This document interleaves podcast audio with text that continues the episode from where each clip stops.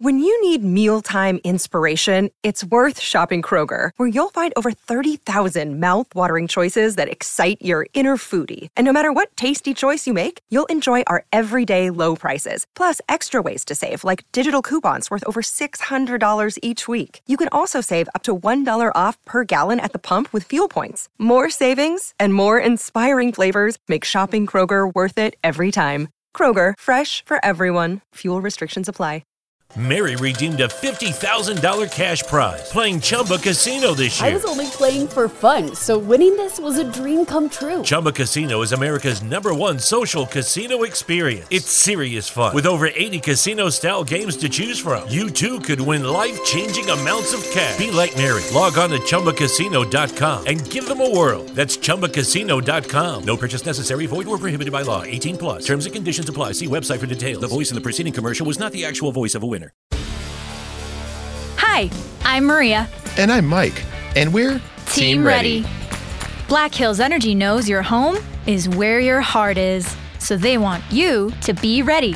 It's all about keeping you safe, prepared, and making your home as energy efficient as possible.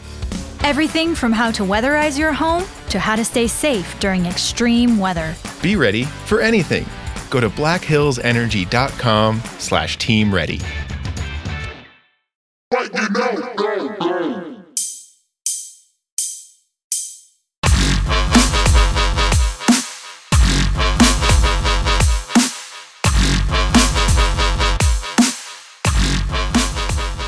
What is going on, Bip Sports fam? Yes, we are back. It's your favorite history teacher, Mr. Parker Andrus, with another edition of F in Sports, the podcast where teachers grade sports' biggest issues. And we're coming to you after a couple weeks of what we're calling summer vacation. there were no live episodes last couple weeks of F in Sports, but there were plenty of live sports happening. So we have some stuff to recap. Now, I'm a teacher, so I don't know if I'm supposed to say this or not, but when I was in school, the quickest way to recap things was typically a source we called uh, SparkNotes. I think the kids now probably use SparkNotes.com.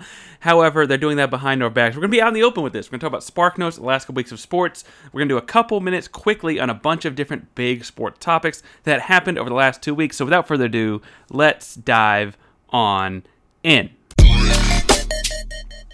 So, right before we went on vacation, the NBA Finals wrapped up that Thursday night. Now, we did record a full Belly Up basketball post-game show with Thomas and I, and we I went ahead and put that in the feed, so you can go back and check that out for full immediate post-game reactions if you would like. But the thing I think that was really big conversation piece for the SparkNotes bit here is the conversation very quickly shifted to what does that tell us about Steph Curry. Steph Curry had the game four and six that I think so many people wanted to see from him in all of their other finals appearances previously. That's not to say that he had not had a couple of games throughout his previous NBA finals, like game five in 2015 or game six and game five and six, I should say, in the 2019 finals that they lost. That he'd had moments like that throughout his sporadically throughout his time in the NBA finals, but he had them in a finals that they won when they had to have them. I mean, quite frankly, if he doesn't have that game in game four, doesn't go off like that the way he does in Boston in game four, they're down 3 1,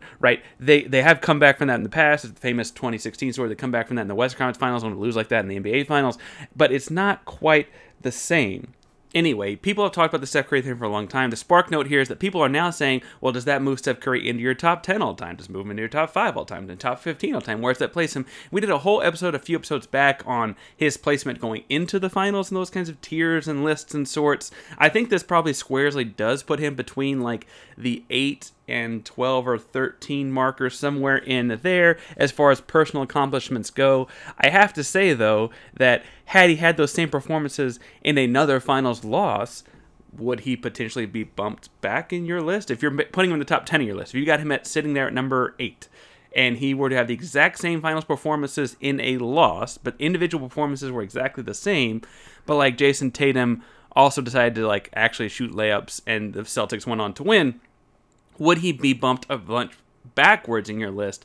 And that's when I kind of kind of ask what the deal is. Like, if this is a list of individual accomplishments, I don't know how many more individual things Steph Curry has to accomplish, especially when like the knocks, if you want to put air quotes around the phrase knocks on him, were things like playing with Kevin Durant for two of his NBA championships. Like that doesn't change. The, the thing is, people are using this revisionist, like, well, now he's done that. So that, no, no, two of his championships were still played with a guy like Kevin Durant alongside him. You don't like go back and redo that now that something else has happened. Something else has happened. We add it to the story, but you don't lose those two championships one with Kevin Durant along your side. You don't sh- suddenly shift those because Kevin Durant got bounced and swept in the first round of this year's playoffs, and then Steph Curry wins. At the end of the day, Draymond said as much in the post game podcasting tour of sorts he went on.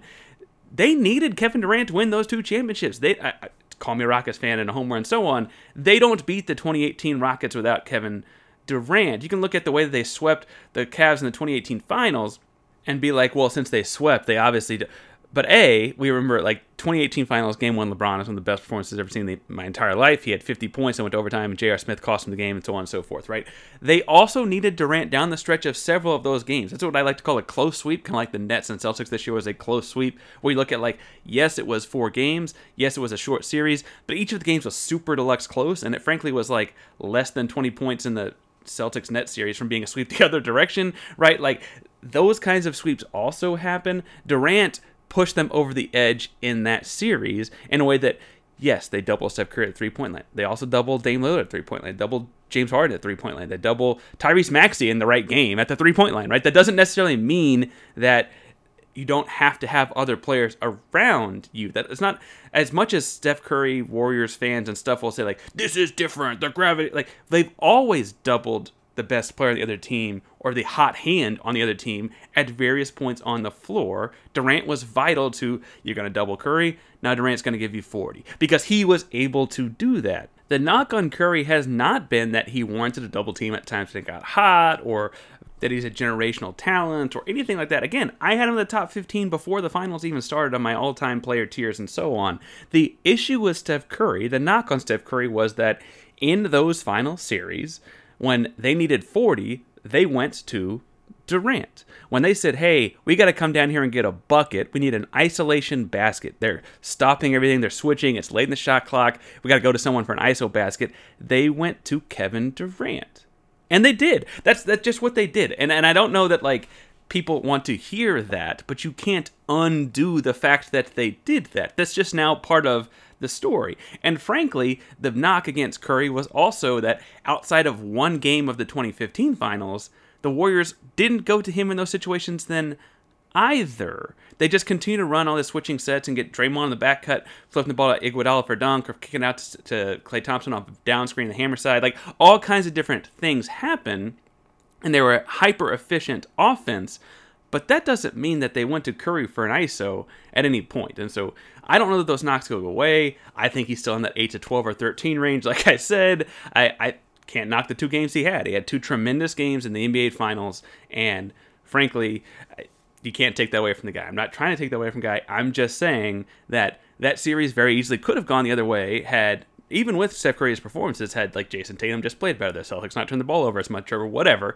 And if they go the other way, I don't think Steph Curry would have moved in the list. He still had those two games. Like I, I think that that's why I'm failing to understand like how people are using this to go back in time and erase his previous accomplishments or things that you know people might have dinged him for in 2017 and 2018 but also how it like like just catapults him past I, there's all kinds of issues i have with all that anyway that's the spark note on that one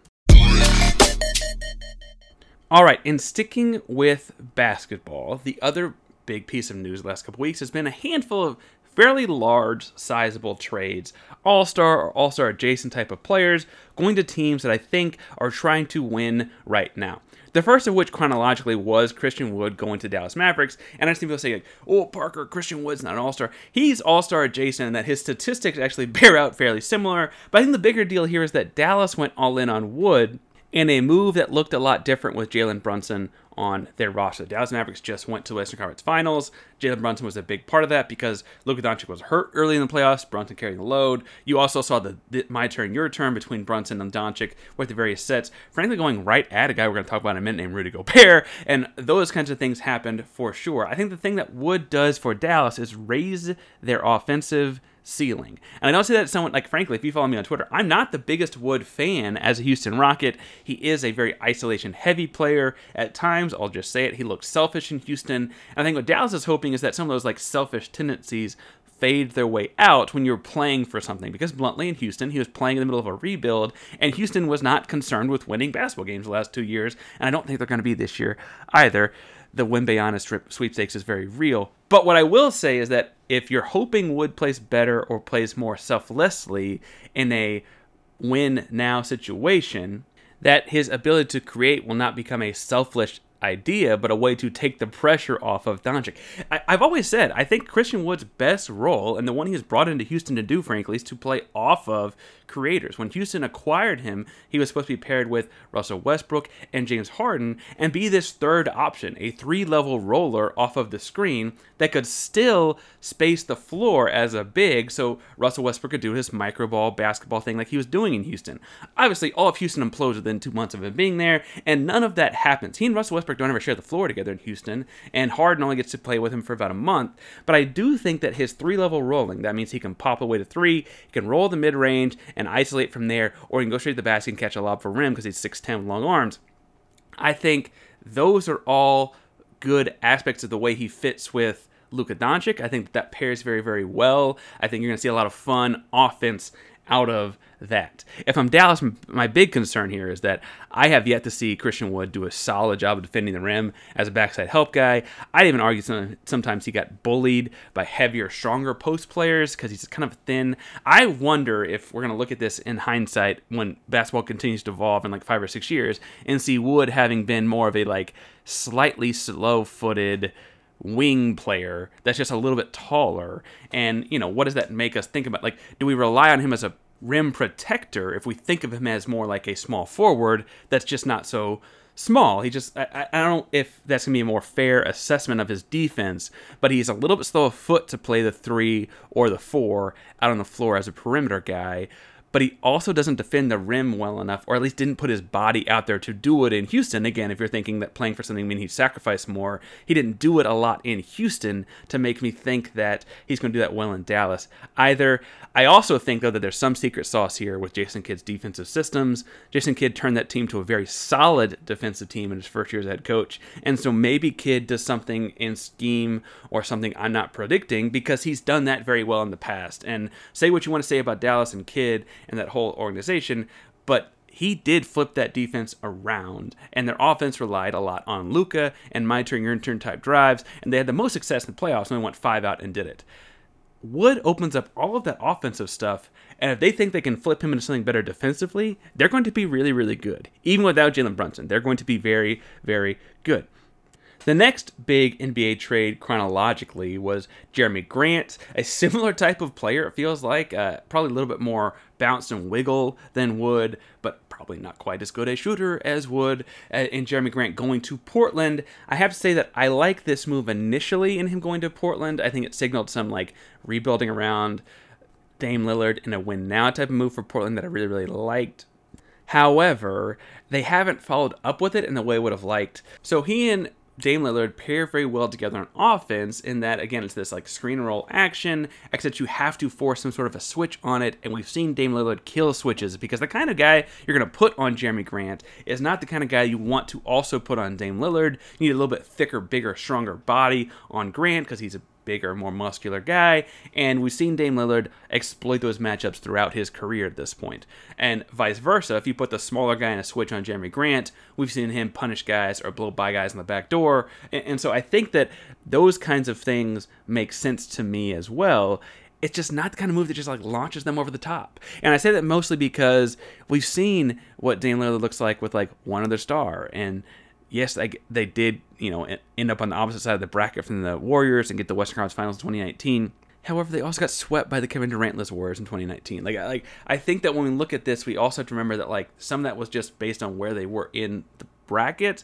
We otherwise have seen, you know, Dame Lillard in the bubble was fun, but they didn't go very far, right? And that's with CJ McCollum alongside. So I, I think that obviously is a different type of player and opens up a little bit different part of the playbook and offense than CJ McCollum would offer. But with just adding Jerami Grant and using the number seven pick on a rookie, regardless of what you think about Shaedon Sharpe and this, like, did he go to Kentucky? Did he not go to Kentucky? Did he kind of go to Kentucky? Whatever you want to qualify him as, is not really the win now type of move I would have thought the Blazers were going to continue to make after making this trade for Jerami Grant. I thought they were going to try to trade the pick with someone. I thought they were going to try and pull someone in with it, or frankly, get a more traditional role player, right? Someone like, you know, obviously Keegan Murray wasn't available, but some sort of a, a guy that can just like come in right away and catch and shoot. They didn't do that either, and I just don't know that I feel very positive about where Portland is going. Similarly, DeJounte Murray got traded to Atlanta for a handful of picks and things like that, and I guess they technically got Danilo in San Antonio, but then they bought him out. Anyway, DeJounte Murray being in Atlanta is the big part of the story, and I look at that and I say, like, huh, did Atlanta get better? Absolutely. DeJounte Murray is a guy that has played at all star level. He's another guard to put in the backcourt alongside Trae Young.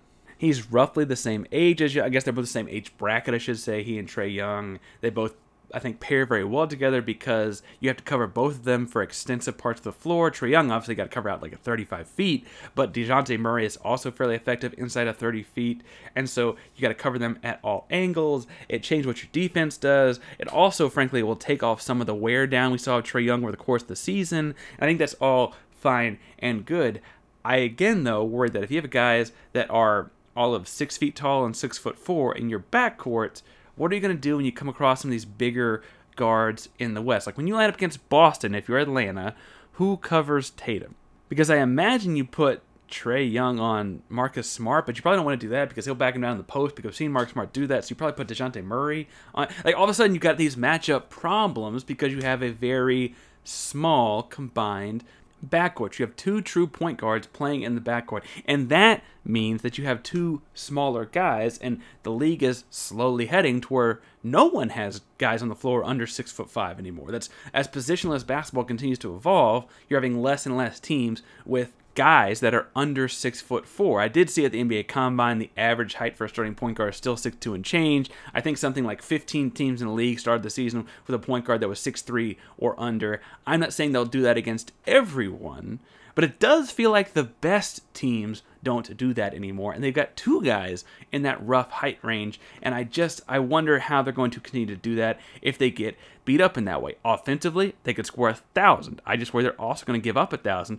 especially if it looks like they may be trying to move John Collins. Can they keep Bogdanovic? What, like, what are they going to do with their roster rest of the way to make themselves better defensively to keep up with their offensive growth?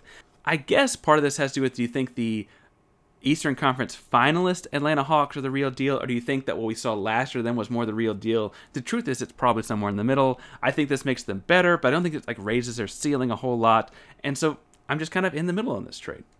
But the big NBA trade, as of recording this, because there's potentially a bigger one coming frankly, in the next couple of hours, we will see. The big NBA trade at the recording of this is Rudy Gobert heading to Minnesota for a lot of NBA draft picks, Patrick Beverley, and the first overall pick for Minnesota this year, Walker Kessler. Now, I have to say, I understand everything Utah did in this, and it feels like Danny Ainge is fleecing the league yet again. He did it when he was in Boston, and they fleeced Brooklyn for Paul Pierce and Garnett. I feel like it's happening all over again, and I am a little bit frustrated that people continue to do this with Danny Ainge.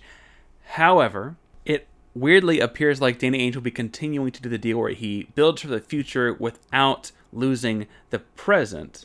Tony Jones, The Athletic, reports that does not look like Donovan Mitchell is going to be moved this summer. They're trying to retool and rebuild around him now that they have a bunch of assets to do so. All those trade picks and young guys and Patrick Beverley and so on are really being brought in, it feels like, to be very quickly sent back out for something, someone, or more to pair with Donovan Mitchell, someone he is perhaps more agreeable with, or maybe just more than one guy. Rudy Gobert is a great defensive floor raiser, so as we transition to talking with his fit in Minnesota, I think it's worth pointing out that on defense, you will not have worse than like a 12th ranked defense in the NBA if you have Rudy Gobert on your team. I mean, you could throw out four complete scrubs on defense, and Rudy Gobert will make sure you are in a top 12 type of position on defense. My worry with him has always been he has a very clear, cut ceiling. And I don't mean to say in the playoffs because that seems very cliche, but what does happen in the playoffs is people will game plan for you over the course of a seven game series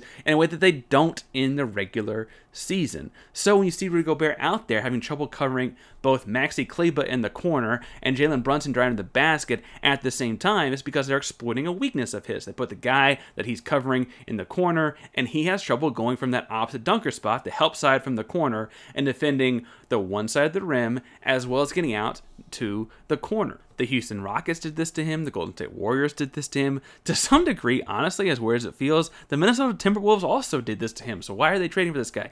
I will say that's worth pointing out. Outside of Minnesota, that one season had Jimmy Butler, outside of that Minnesota team, I'm talking about teams that get to the Western Conference Finals. Like I'm talking about elite level basketball teams that do this to him, and so it's like, okay, if that's the ceiling, maybe we have something else that punctures that glass ceiling, like Carlton Towns, like the growth of Anthony Edwards or whatever. But there is a clear cut issue there where he has trouble doing that. He also has to play drop. He can't come out and defend the perimeter on switches. I, there's a whole clip that Will Biastan from Houston, the great Houston Rockets Twitter account at Biased Houston tweeted that Jalen Green is just torching him. A rookie 20 year old Jalen Green is torching him from the outside because he can't play in the drop against Jalen Green, right? Like those things really do happen. They really are issues with him, even if he is a three time defense player of the year.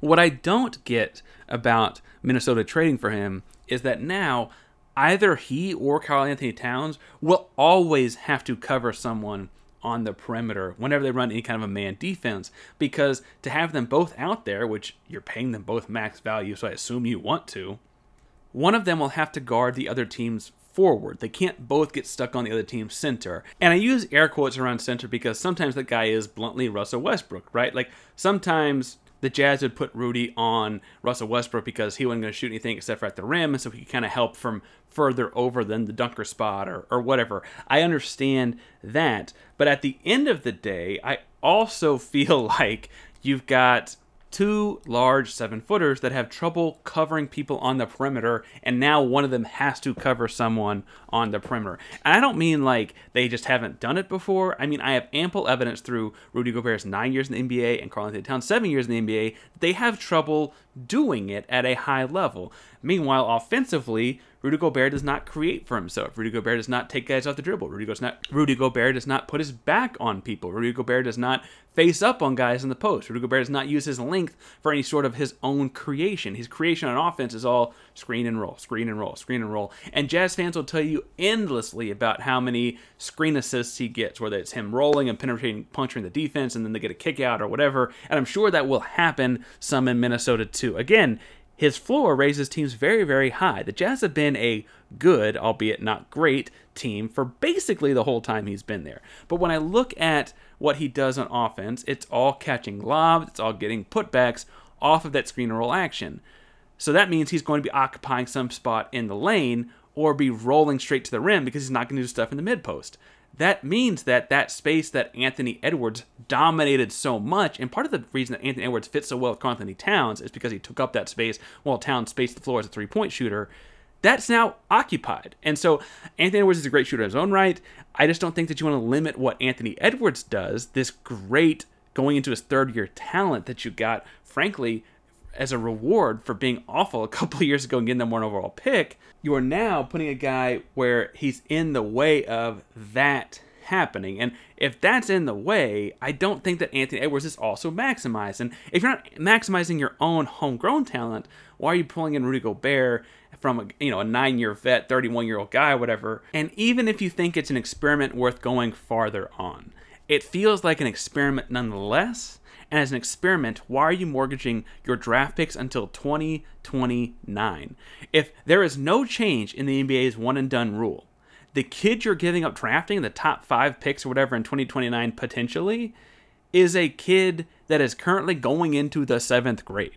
Like this thing is going on forever, and we just saw how poorly this worked out for Brooklyn right? Brooklyn traded all these draft picks for James Harden. They got him for all of like 14 months, right? This isn't necessarily a shot at the idea of experimenting because experimenting is worthwhile to do because it's always a way to see like, oh, are we going to make this team better or not? I get that. I have questions. I don't know that I would have done it, but at the end of the day, I get why if you're Minnesota, you're thinking we need something to take the leap. We know this guy will raise our floor to a certain level, and that's great. That's fine. That's dandy. But it's an experiment nonetheless, and you're giving up an awful lot to do this experiment.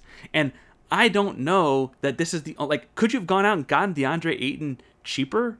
And would it not do a lot of the same things? I, I don't know. I think that that's why I sit on that trade. And again, as we sit here recording, that is the biggest trade thus far. And I'm just not sure that Minnesota got better at the end of the day on it. And I just don't see why they did it. But Danny Ainge worked his magic. And so here we are. Speaking of Anthony Edwards, we can talk about the Charlotte Hornets for a second because they famously took LaMelo Ball, the rookie of the year from that draft class. Uh, the Charlotte Hornets get a whole lot of flack at the end of this podcast episode for, frankly, some other things they did much, much worse. But what I will say is we're going to give them a little flack here because the way they handled their entire coaching search. At first, they announced they're going to hire Kenny Atkinson, and then Kenny Atkinson, as an assistant for the Golden State Warriors, won the NBA Finals. He and the Warriors had some talks, and suddenly they're not hiring Kenny Atkinson. I've said there's feels like something kind of sketchy happening there. Uh, Steve Kerr is only 56 years old, I guess, but like, why would you return to be an assistant when you could get paid a lot more to be a head coach? And you have this team with LaMelo Ball and a bright future and working in North Carolina, which is a great basketball state and culture and all those kinds of things. I get that, like, the Hornets themselves don't have a great culture. They haven't done a whole lot of winning, but theoretically, there's a lot of great basketball fans in the state. I don't know. It just feels kind of sketchy and odd to me. What I will say is that I would look at like what the Warriors continue to look like over the next couple years? That Atkinson just won a different head coaching job or is really all in on what they're doing in Golden State. Meanwhile, the bigger detentionable type of thing, or eh, the spark note here is that the Hornets went back to Steve Clifford. Like, what are they doing there? they they go back to a coach that had just previously coached them in the Kemba Walker days. To I, I just I don't get what's happening. I don't get why you go back to an old breakup. I, I don't see why that's working in the Hornets' favor. It seems fairly desperate, frankly. And I understand that like Jordan and D'Antoni did not get along very well, and so that's why they couldn't pull in D'Antoni, even though he was kind of a finalist, depending on which way you read which story. It just no matter how you break it, feels like getting back with an ex. And I don't think that that's the best way to go about your coaching search. Also, while we were gone, there was almost an entire championship series played out. Did you guys know about hockey? Hockey's really fun, man. I, I gotta say. I'm laughing because I did never think I'd get here where I'm talking this way about hockey, but hockey was a ton of fun. We had some ideas for people to come on and talk about hockey and those kind of things, and we may do that over the course of the summer to talk about what exactly the Colorado Avalanche did. However, there's a ton of fun. It's a really fun series to watch and be a part of because I was in Denver for game three and four. Now I know game three and four were being played obviously in Tampa Bay, but being in Denver and going to those kinds of sports bars along the time we're on a road trip across the country back and forth was a lot of fun. I say when I was in Colorado for game three. I was in a sports bar in Denver, and the deflation across the entire sports bar was wild. That's the game obviously that Tampa won very big. It was like six to one. And I have to say that everyone in the sports bar in Denver was like, oh man, the dynasty's back. They're doing it again. Because Tampa had just done that to New York, right? And so it felt like, oh God, this whatever Denver tells you now, I can tell you right now, the sentiment in downtown, I say downtown, it's really River North district of Denver, was very much like, oh God, here it goes again. Now, with that said, Colorado is not a surprising champion by any stretch. They were top of the West all year. They had 119 points, 66 wins. Uh, they had 312, which is most goals in Western Conference. They also allowed the second fewest goals in Western Conference.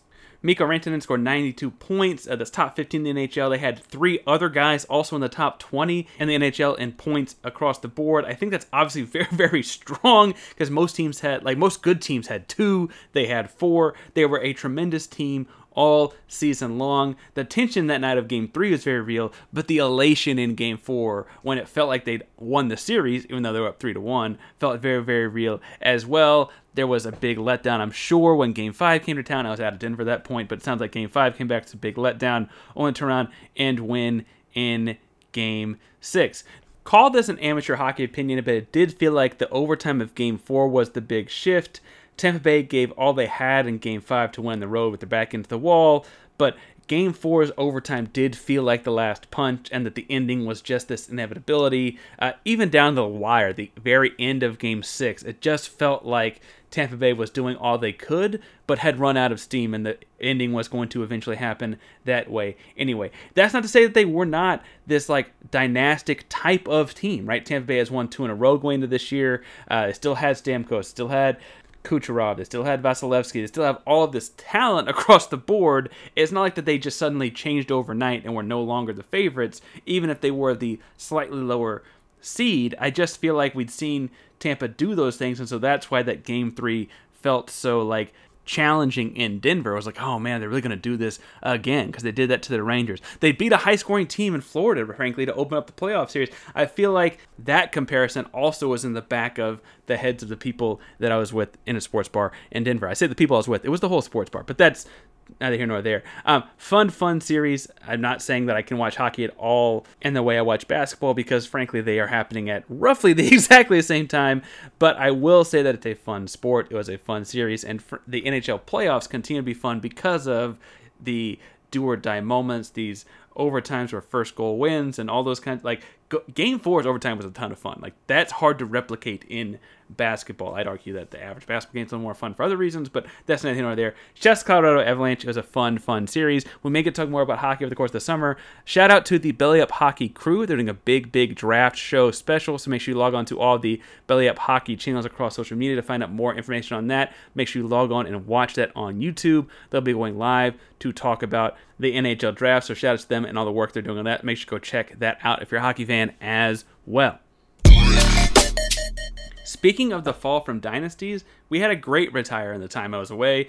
Rob Gronkowski officially announced another retirement? Uh, question mark. Uh, let's hope he's actually really retired this time. And I don't mean that because I don't enjoy watching him play football. I frankly really do enjoy watching him play football. But Gronk's body took a beating over the course of his 11 years in the NFL. Uh, frankly, you can go back to his time before the NFL and talk about his extensive time out at Arizona with a big back injury. Uh, he had an ankle injury in 2011 that he played on, but might have cost them the Super Bowl if he'd been healthy. Maybe he catches that Hail Mary at the end. Uh, he has an arm injury that takes him out of the 2012 playoffs, an ACL, MCL injury in 2013, another injury in 2015, another back injury in 2016. Uh, he said all these different things that led to him eventually retiring earlier from the Patriots saying his body was just worn out. He was dealing with a lot of pain and he couldn't get up for playing football anymore because of that pain. He obviously then heals his body over some time away, comes back to Buccaneers, has a great time with Buddy Tom, wins in the Super Bowl, and frankly, made a decent run at trying to win a second one. Obviously, they came up a little short,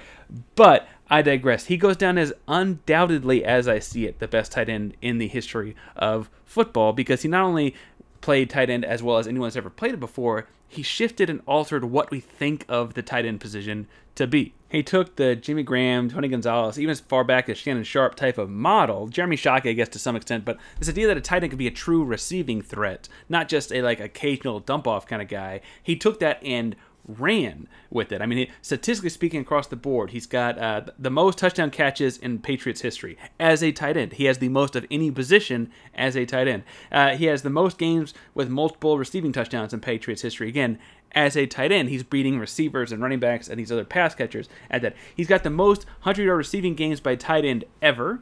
Uh, he's got the most touchdown catches in the first two seasons of any position.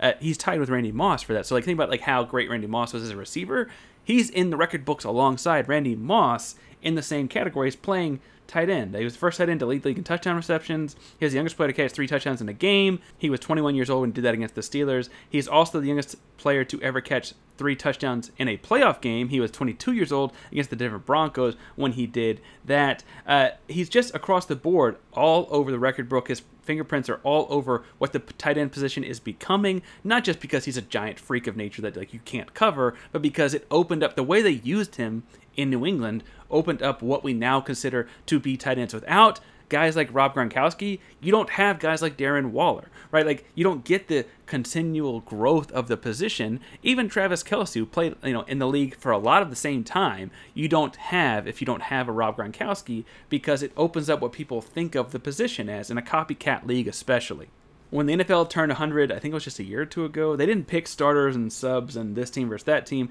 but they did name an all time 100th anniversary team, and he was one of the five tight ends to make said team. I have to say that he's in my mind, the starter, regardless of who else is on the team. I think he's the greatest tight end to ever play the game, but he doesn't get remembered for that. He gets remembered for the spikes, the fun celebrations, the Rob Gronkowski Funhouse in the summertime, all of the other crazy nonsense. And frankly, if you want to know how great Rob Gronkowski is, he's famous for all of those things.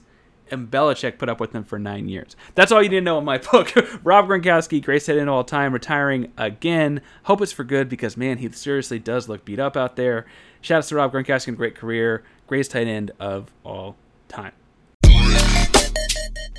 In other football news, is Texas back? Texas lands number one overall recruit in the class 2023, Arch Manning. Arch is only the seventh player to ever get a perfect rival score on their recruits. They've only done this to seven players. He will be the third quarterback, and I have to say now that Quinn Ewers is at Texas, all three quarterbacks have come through Texas. That's Vince Young, Quinn Ewers, and Arch Manning. Other guys that have gotten the perfect 1.0 score have been Jadeveon Clowney, Robert Nkemdiche, uh, Rashan Gary, a handful of guys that maybe didn't turn out to be the pros, much like Vince Young, that you wanted them to be. Although I would go back and argue the Vince Young thing just for a second. He was Rookie of the Year, had some other stuff going on mentally. I, I digress. The perfect rival score has consistently yielded top tier college football talent. And again, Vince Young being the last time Texas won a national championship was the only perfect score quarterback to that point. Quinn Ewers obviously sat and redshirted a year at Ohio State before transferring back to Texas.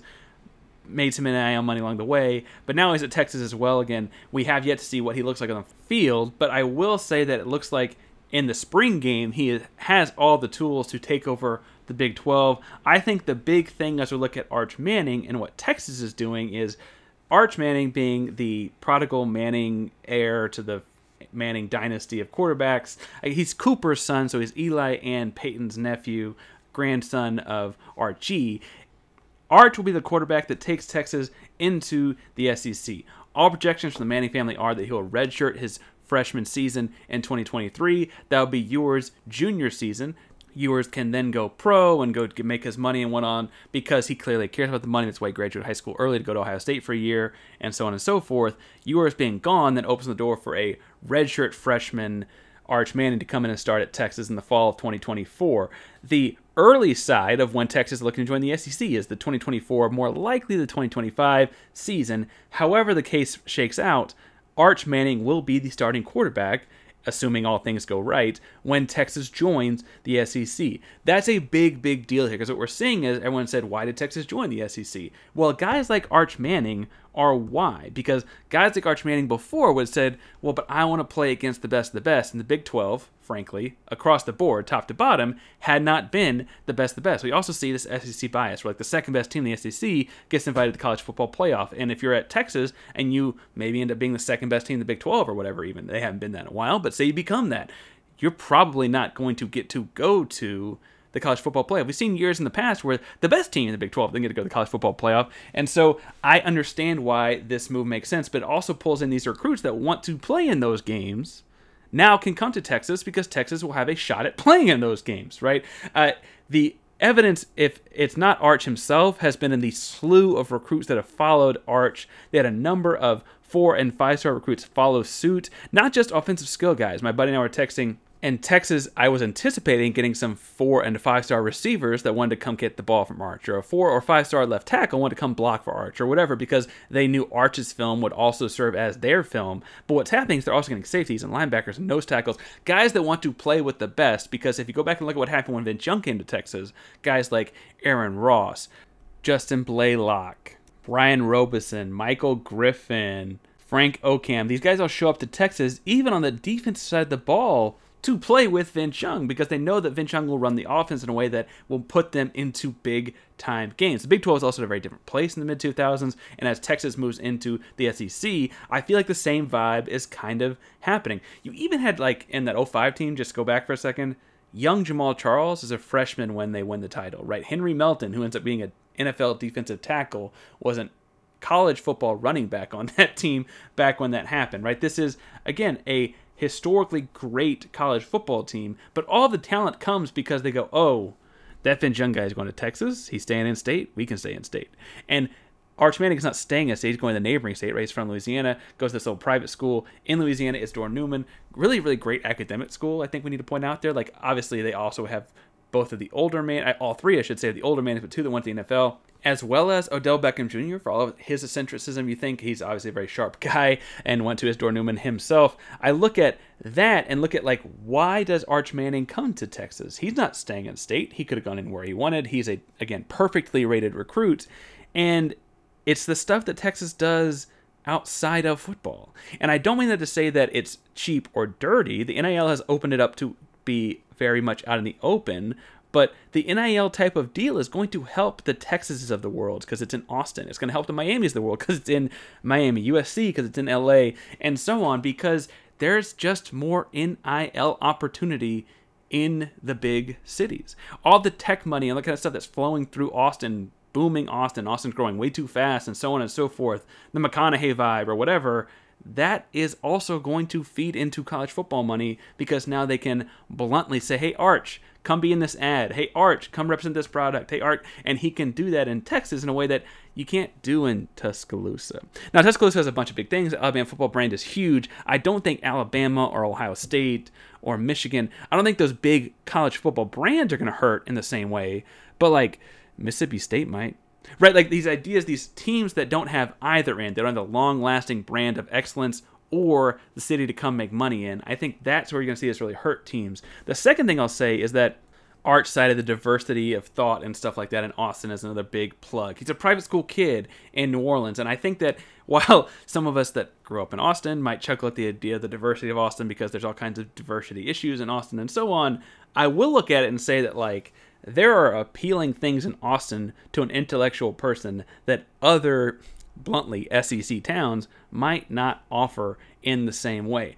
That's not to say you can't find your pockets at schools that do different things and find pockets of football teams that also think the right way or whatever, but Austin as a whole will appeal to that in a different way than I'm not going to throw any towns specifically under the bus, but then other towns of college football fandom would. I think Arch if you read the interviews and things like that, said that that was also appealing. So he's saying Austin, the Central Texas vibe, all of that is appealing to him, as well as the idea of getting to wear burnt orange and bring Texas back or whatever. He said both sides of it, but I think it's worth pointing out that Texas really does continue to have that advantage and opening up the NIL door. Now we're seeing it pay off. Now you're seeing Quinn Ewers and Arch Manning coming in to resurrect Texas. Sark is really running this thing, and his offense is going to pull those guys in as well as far as like getting at the edge of recruiting but getting them in on recruiting will be obviously carried out through what makes them different.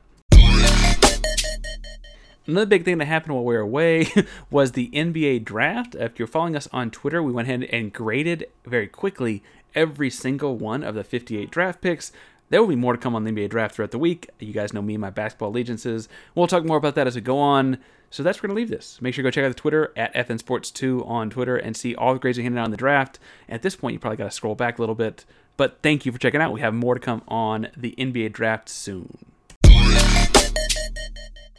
Obviously, one big piece of news that is not necessarily sports related, but is just humanity related, was the Supreme Court decision in which they repealed Roe versus Wade, or at least left it to the states, which meant that 26 states repealed Roe versus Wade. Um, well, Obviously, if you followed me on Twitter, you've seen a number of my statements from that. What I will say is that it's worth pointing out in the sports landscape because the NBA, the WNBA, the Houston Dynamo and Dash all put out their statements. I think the Dynamo and Dash thing was interesting because it led to people questioning their own MLS teams. Like, well, why aren't my Columbus team, why aren't they putting out anything? Why aren't the Austin FC putting out anything, etc.? And the Houston Dynamo and Dash being in the city of Houston, the state of Texas, a state that was particularly impacted by the ruling, obviously did feel strongly enough to put out their own statements, uh, obviously uplifting and honoring and trying to say that they care about the civil rights of women.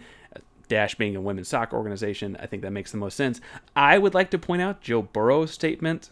If you listen to the show, you've heard Shock and I go back way back in the day about how successful Joe Burrow would be as a quarterback, and I've eaten a little bit of crow on that one. Uh, I did say on Twitter, Joe Burrow continues to become someone that you continued to root for, uh, because Joe Burrow put out the statement very clearly quote, I'm not pro murdering babies. I'm pro Becky, dot, dot, dot. I'm pro Susan, dot, dot, dot. I'm pro Teresa, dot, dot, dot. I'm pro Kathy, dot, dot, dot. And all these different women, in quote, I should say, all these different women that he talked about have had different issues where they had to make that horrible, difficult choice for themselves. And Joe Burrow is pointing out that side of the story that is frankly getting lost in a lot of ways. And so Joe Burrow took his fair share of heat for that because people want to, oh, less politics in sports. And they don't want to talk about how politics has been in sports since the dawn of sports because sports were about who could and couldn't play at the very earlier stages.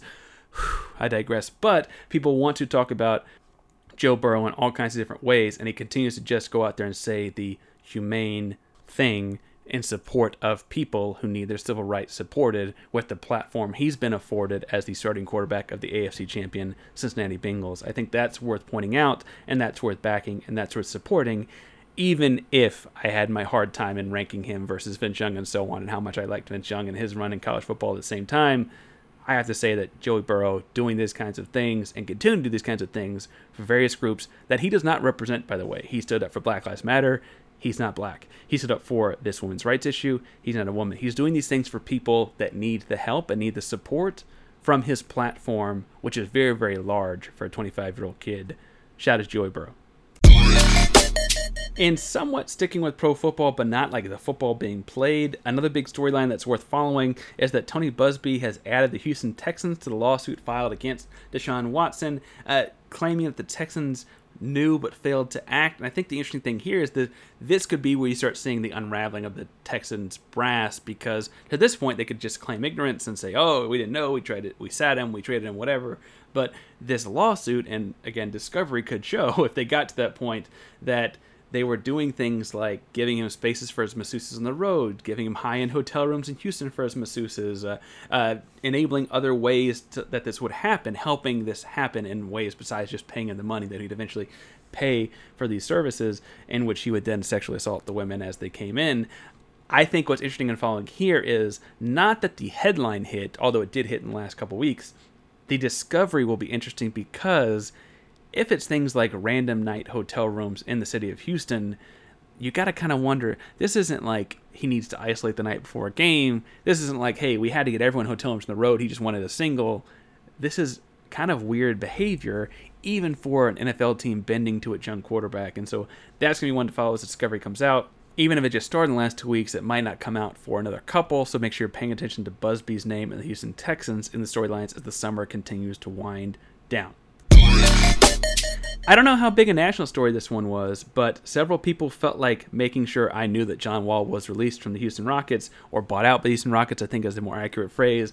And frankly, I, I'm happy for him. I think that it's worth pointing out that he gets a better situation that he's going to get to go play for a team that's really competing as the Clippers get Kawhi Leonard and Paul George back full time or as full time as Kawhi Leonard ever is. They get to play with John Wall now. I think they can stagger those games for the regular season in a way that makes sense, as well as then having John Wall on the roster come playoffs. I weirdly wrote in like March of 2021 they needed to trade for John Wall. I think that it makes the most sense. I think they're a great fit for him because again, I talked about this a little bit earlier with Dame Lillard and Jerami Grant, but when you have two guys setting screen and rolls or dribble handoff or whatever, you want them to have different skill sets because the same defenders won't be covering the two of them. So John Wall attacking will be a John Wall type of defender, and then if he goes off a dribble handoff or a screen with Kawhi Leonard, if they switch, that's in Kawhi Leonard's favor because the kind of guys that guarding John Wall are not the kind of guys guarding Kawhi Leonard. Whereas if you have two big perimeter defenders, you could kind of do that with Paul George and Kawhi Leonard. They're the same type of offensive player. No matter what level you think of them at, they're the same type of player. And so adding John Wall to the mix adds another diverse element. Think about how successful Reggie Jackson was at random times with that offense. Now you have John Wall, and I'm telling you, I know he hadn't played in a calendar year. John Wall can still play 30 to 35 minutes a night and 65 ish games a year. Um, he can still do it. Be ready to watch it. It's going to happen. And people be like, oh, why'd the Rockets play? The Rockets didn't play him because they wanted to tank and develop young talent and completely do the rebuild. And he didn't fit that timeline, not because he couldn't play. And that's going to be very, very obvious here in a couple months. But I'm happy for John. I think Houston Rockets won that deal, right? Their books are fine. And they got John Wall's leadership this season that he was on the team, the season he was with the team, I should say. And John Wall wins this deal. He got a year to get healthy. He's now in a winning situation. He gets to end his career with contender. I think that those are all good things. All right, so similar to our NBA draft coverage, we're going to touch on the Kyrie, Kevin Durant, Brooklyn Nets debacle very shortly because we will be doing a Belly Up basketball special whenever the news officially breaks. That said, we do need to touch on how much of that has happened in the last couple weeks, and we'll go ahead and break down kind of how it starts. It starts with Kyrie Irving deciding to be, quote, different by at first not signing, but then does sign this opt in for $37 million at the end of his deal. I think I heard it put very well the other day. I think it was Bomani Jones. It might have been Vinny Goodwill anyway, one of them was saying that, you know, players that opt into the last year, the player option on a deal, typically had something bad happen over the course of their deal because if you continue to get better and increase your value, you're signing just a whole new contract when that player option comes up. Instead, Kyrie Irving said, I'm going to test the waters, and test the waters, and the waters were a little murky. Didn't sound like there's a whole lot of people out there that wanted Kyrie Irving, so he opted into his player option with the Brooklyn Nets. And then very promptly, within 24, 48 hours, whatever that was, Kevin Durant comes in and says, goes straight to Joe Tsai's office, says, I am out of here. And I think that's a funny, funny visual. He sees that Kyrie Irving is opting into this deal and that he's going to be different and this and that. He sees Ben Simmons on Instagram posting in his story. His whole Instagram has since been deleted, but posting a Ben Simmons story about he's back ready to work and get to the grind. And Kevin Durant doesn't just say, hey, this is kind of awkward. He goes straight to Joe Tsai, the owner, says, get me out of here. That's a super funny visual. We're going to break down whenever the trade happens as it happens, but I think it's worth pointing out before it happens that as it seems now, the options and places Durant wants to go are that he wants to go play with other All Stars. It sounds like at least two on a team with good management, whether that's James Jones in Phoenix. You can talk about you want about Phoenix's owner, Sarver, but James Jones is James Jones. You can talk about he's mentioned Boston. Boston has obviously as good ownership and group as it's had in a while. They fleeced the Nets the first time around and continue to be in the East Conference Finals and East Conference finalists. He's mentioned Toronto and Masai Ujiri, and I have my thoughts about Toronto and culture and how if they trade all their young pieces, much like they traded DeRozan for Kawhi, they trade all these young pieces to go in on title right now. What does it say about long-term culture? But I digress. That's neither here nor there. I also think it's worth pointing out that he's looking at Miami, and I'd say Miami has the best 15, 16 year run of any culture outside the Spurs over the last of since 2000, right? And so he's looking at well-run orgs. Uh, there's talk about going back to Golden State to get another well-run org. Uh, I think that that's important, and frankly. I'm saying all that now he'll end up in like Charlotte or something crazy, but I think that it's worth pointing out that that seems to be important to him as he's leaving Kyrie and the guys in the dust. More to come on the Belly Up Basketball Show whenever the news officially drops. Make sure you follow those kinds of things or myself on Twitter for updates because that's what you'll be finding the latest on all of that. Last but not least, we are going to briefly mention what is going on with Miles Bridges, most because I think that the, the issue of Miles Bridges have been kind of odd. Uh, odd because of how they're handled, I should say. Not odd because of what he's done. What he's done has been truly atrocious. But the issue I have is that like there was the whole deal where he like had purple drink and a joint or whatever in his hand, and like people took that really serious. Like, oh my god, this guy's gonna harm his money. Can you believe this is happening? I'm like, he's also a dude in his early 20s in the off season and enjoys things like drugs and drinking because he's a guy in his early 20s and like that's not horribly uncommon and as long as he's ready to go by the season and he's not like an addict and doesn't have to go like seek help for those kinds of things i think he's probably okay. That got handled really, really seriously. The thing that got handled very, really lightly, and that it was barely handled by some, is the much more serious issue, which is that he's been violent with his mother of his children. I, I forget if they're girlfriend or fiance. I don't think they're married at this point. Um, but he's been violent with her, the point where she went to the hospital and has very, very serious lacerations and injuries from the violence. And she has video on her it's a video taken of her talking to her son on a FaceTime, their son on a FaceTime, but the son is articulating exactly what happened that daddy got in a fight with mommy and like those are truly atrocious things and that's the thing that kind of got hinted at and hushed up and we'll see what happens and we're using words like alleged and things like that and i guess legally you have to use words like alleged but dang like the seriousness we covered the dude drinking and smoking with is not being used in the thing that's far more serious and damning. He wasn't drinking and driving. He wasn't, frankly, doing hard drugs even. I mean, like there was purple drink in his cup, so I just what kind of purple drink you think it was, or whatever. I guess define hard drugs, but he was doing something in the off season that I think you see a lot of athletes do with the joint, and a lot of athletes do with the drinking and things like that. This does not have to be the serious thing. The serious thing is the thing that people aren't talking about. Now, I can't imagine he's in the league come next year. I don't think he. I think he's good, but not good enough to warrant. Like, I don't think there's any athlete, if you ask me my personal opinion, good enough to warrant doing any of this for. But if you're asking me, have sports demonstrated that certain guys will get a second chance after this? I certainly don't think he's one of those guys either. Again, that's not because I think anyone should. I think they all should not. But sports have proven that some guys get a second chance, and I don't think Miles Bridges is good enough to be one of those guys that sports thinks gets a second chance. So we'll see where that goes. He's apparently talked about even just being a rapper after this is all over. He does have bars, him. He does have bars, I guess, and you know we'll see how his rap career goes if his image takes this kind of hit. But man, that's the story I think of the Charlotte Hornets last couple weeks that is getting kind of pushed away and not talked about as much as we talked about and joked on him for drinking and smoking, and that just doesn't feel right. Friends, that's it for our Spark Notes edition of catching up in the last two weeks. It took a lot out to talk about stuff for an hour. A lot of very different types of things, but a fun time nonetheless. A lot of stuff happened in sports second half of June. Who would know? Uh, thank you all for tuning in the show and listening this far. If you'd like to find us on social media, you can find us at F underscore underscore sports on Instagram. That's at F underscore N underscore sports. And on Twitter at FN Sports 2. That's F I N S B R T S number two, all one word on Twitter. On both of those social media handles, you can link tree. You find all of our different sponsors or our merch store. We sell different t shirts, sell different charities out each month. Make sure you go check each of those out. You can find me, my personal stuff, on Twitter at Painsworth512, P A I N S W R T H 512 on Twitter and Instagram. And if you want to support the show for free, make sure you like, subscribe, download, rate, review, do all the wonderful things that help out the podcast. And whatever you do when it comes to sports, don't flunk with us. Later, guys.